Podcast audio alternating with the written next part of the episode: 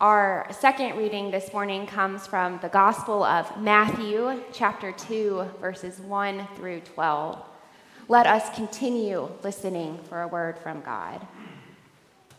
After Jesus was born in Bethlehem in Judea, during the time of King Herod, Magi from the east came to Jerusalem and asked, Where is the one who has been born King of the Jews? We saw his star when it rose, and we have come to worship him. When King Herod heard this, he was disturbed, and all Jerusalem with him. When he had called together all the people's chief priests and teachers of the law, he asked them where the Messiah was to be born. In Bethlehem in Judea, they replied, for this is what the prophet has written. But you, Bethlehem, in the land of Judah, are by no means least among the rulers of Judah. For out of you will come a ruler who will shepherd my people Israel. Then Herod called the Magi secretly and found out from them the exact time the star had appeared. He sent them to Bethlehem and said, Go and search carefully for the child. As soon as you find him, report to me, so that I too may go and worship him. After they had heard the king, they went on their way.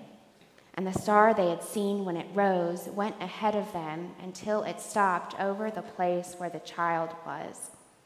When they saw the star, they were overjoyed. On coming to the house, they saw the child with his mother Mary, and they bowed down and worshiped him.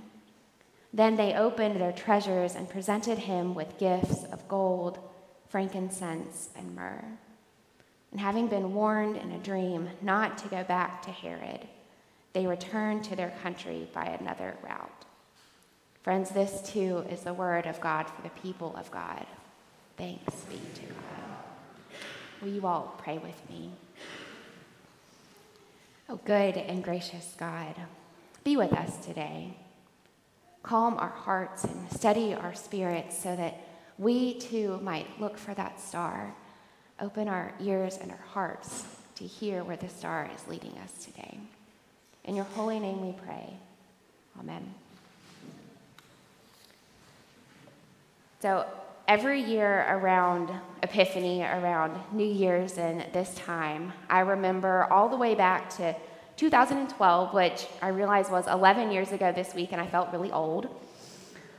But I remember back to when like, iPhones that like, we now use like a lifeline, but they were just starting to be able to do cool things back in 2012. And one thing that was all the rage was this star charting app. I remember being at the Montreat College Conference in 2012, and we made this little intro video with two college students trying to use one of those star charting apps to navigate to that main auditorium for a conference called Seeking Stars that was themed around Epiphany. We thought we were very cool and very, very original. But that year was the year when Epiphany really started to mean something for me. The story of the Magi or the wise men following those stars started to be different. And Isaiah's prophecy about seeking and radiating took on a whole new meaning that year. And those silly star, star charting apps are what I think of every January throughout the season of Epiphany. And I thank God that those magi were professional star followers and not trying to use an app to find baby Jesus or else I don't think they would have made it. The story of the Magi, or those wise men, is one that becomes new every year. These Magi were in the very specific and not vague at all area called the East. They see this star that has arisen up into the sky and they follow it to Jerusalem, where they meet King Herod, the king of the Jews. The anxious and the paranoid king sends them away, saying that he is the only king in Jerusalem. He confers with his chief priests, and they tell him of that prophecy.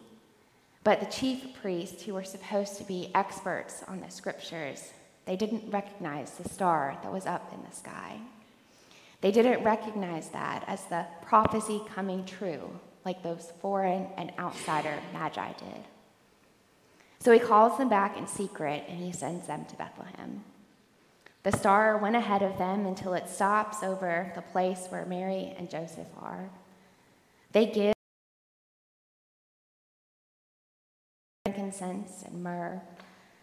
Gold was a gift that was precious and worthy of a king. Frankincense was a gift worthy of divinity and often used as part of worship and part of praying. And myrrh was the obscure gift. Myrrh is an oil that is often used for burial, as we know. It's an odd gift for a young child, but very interesting that these magi, who were not Jews or from Judah, had a role in God's story. They gave the Christ child gifts that foretold his ministry, and they couldn't find him until they heard from those who knew the scripture. But those who knew the scripture didn't recognize the star.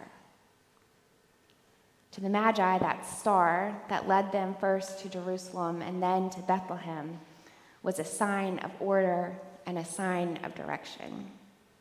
It's a sign of a good thing that God has done in the world.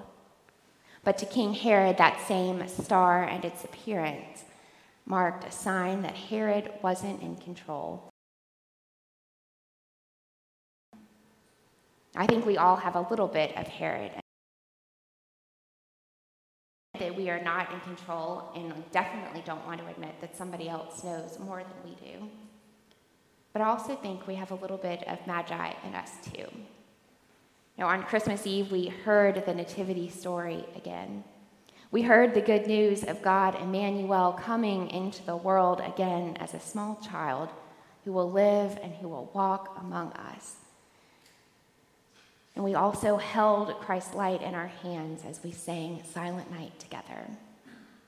Then I like to think that maybe it was the same star that we followed back here today because we are curious about this new thing God is doing.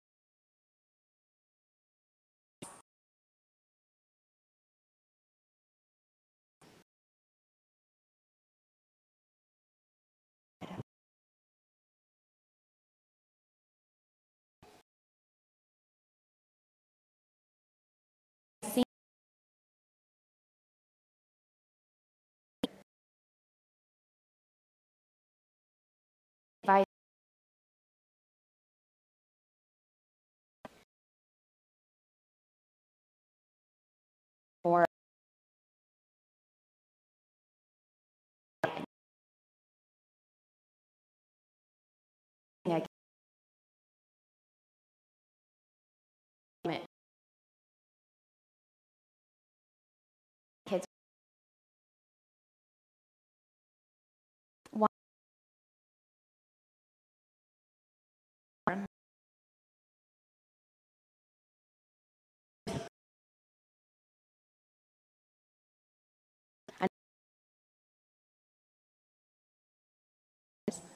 And without any words, she reached out and hugged her friend for a nice long minute while standing in line at a fast food restaurant. Now, that might not seem like much, but in that moment, it was sacred. God's presence filled that space. Now, they weren't God, but God was there. God's love radiated out of that moment. So, as we are gathered here on this Epiphany Sunday, I hope we will see that star again. I hope we'll accept that invitation to follow the star, to see the Christ child, and I hope we'll let ourselves be transformed by that light. That light that reminds us God is indeed here in this world new. I hope we will listen to the commands from the prophet to arise, to shine, to see, and to be radiant, because God is with us. God is here.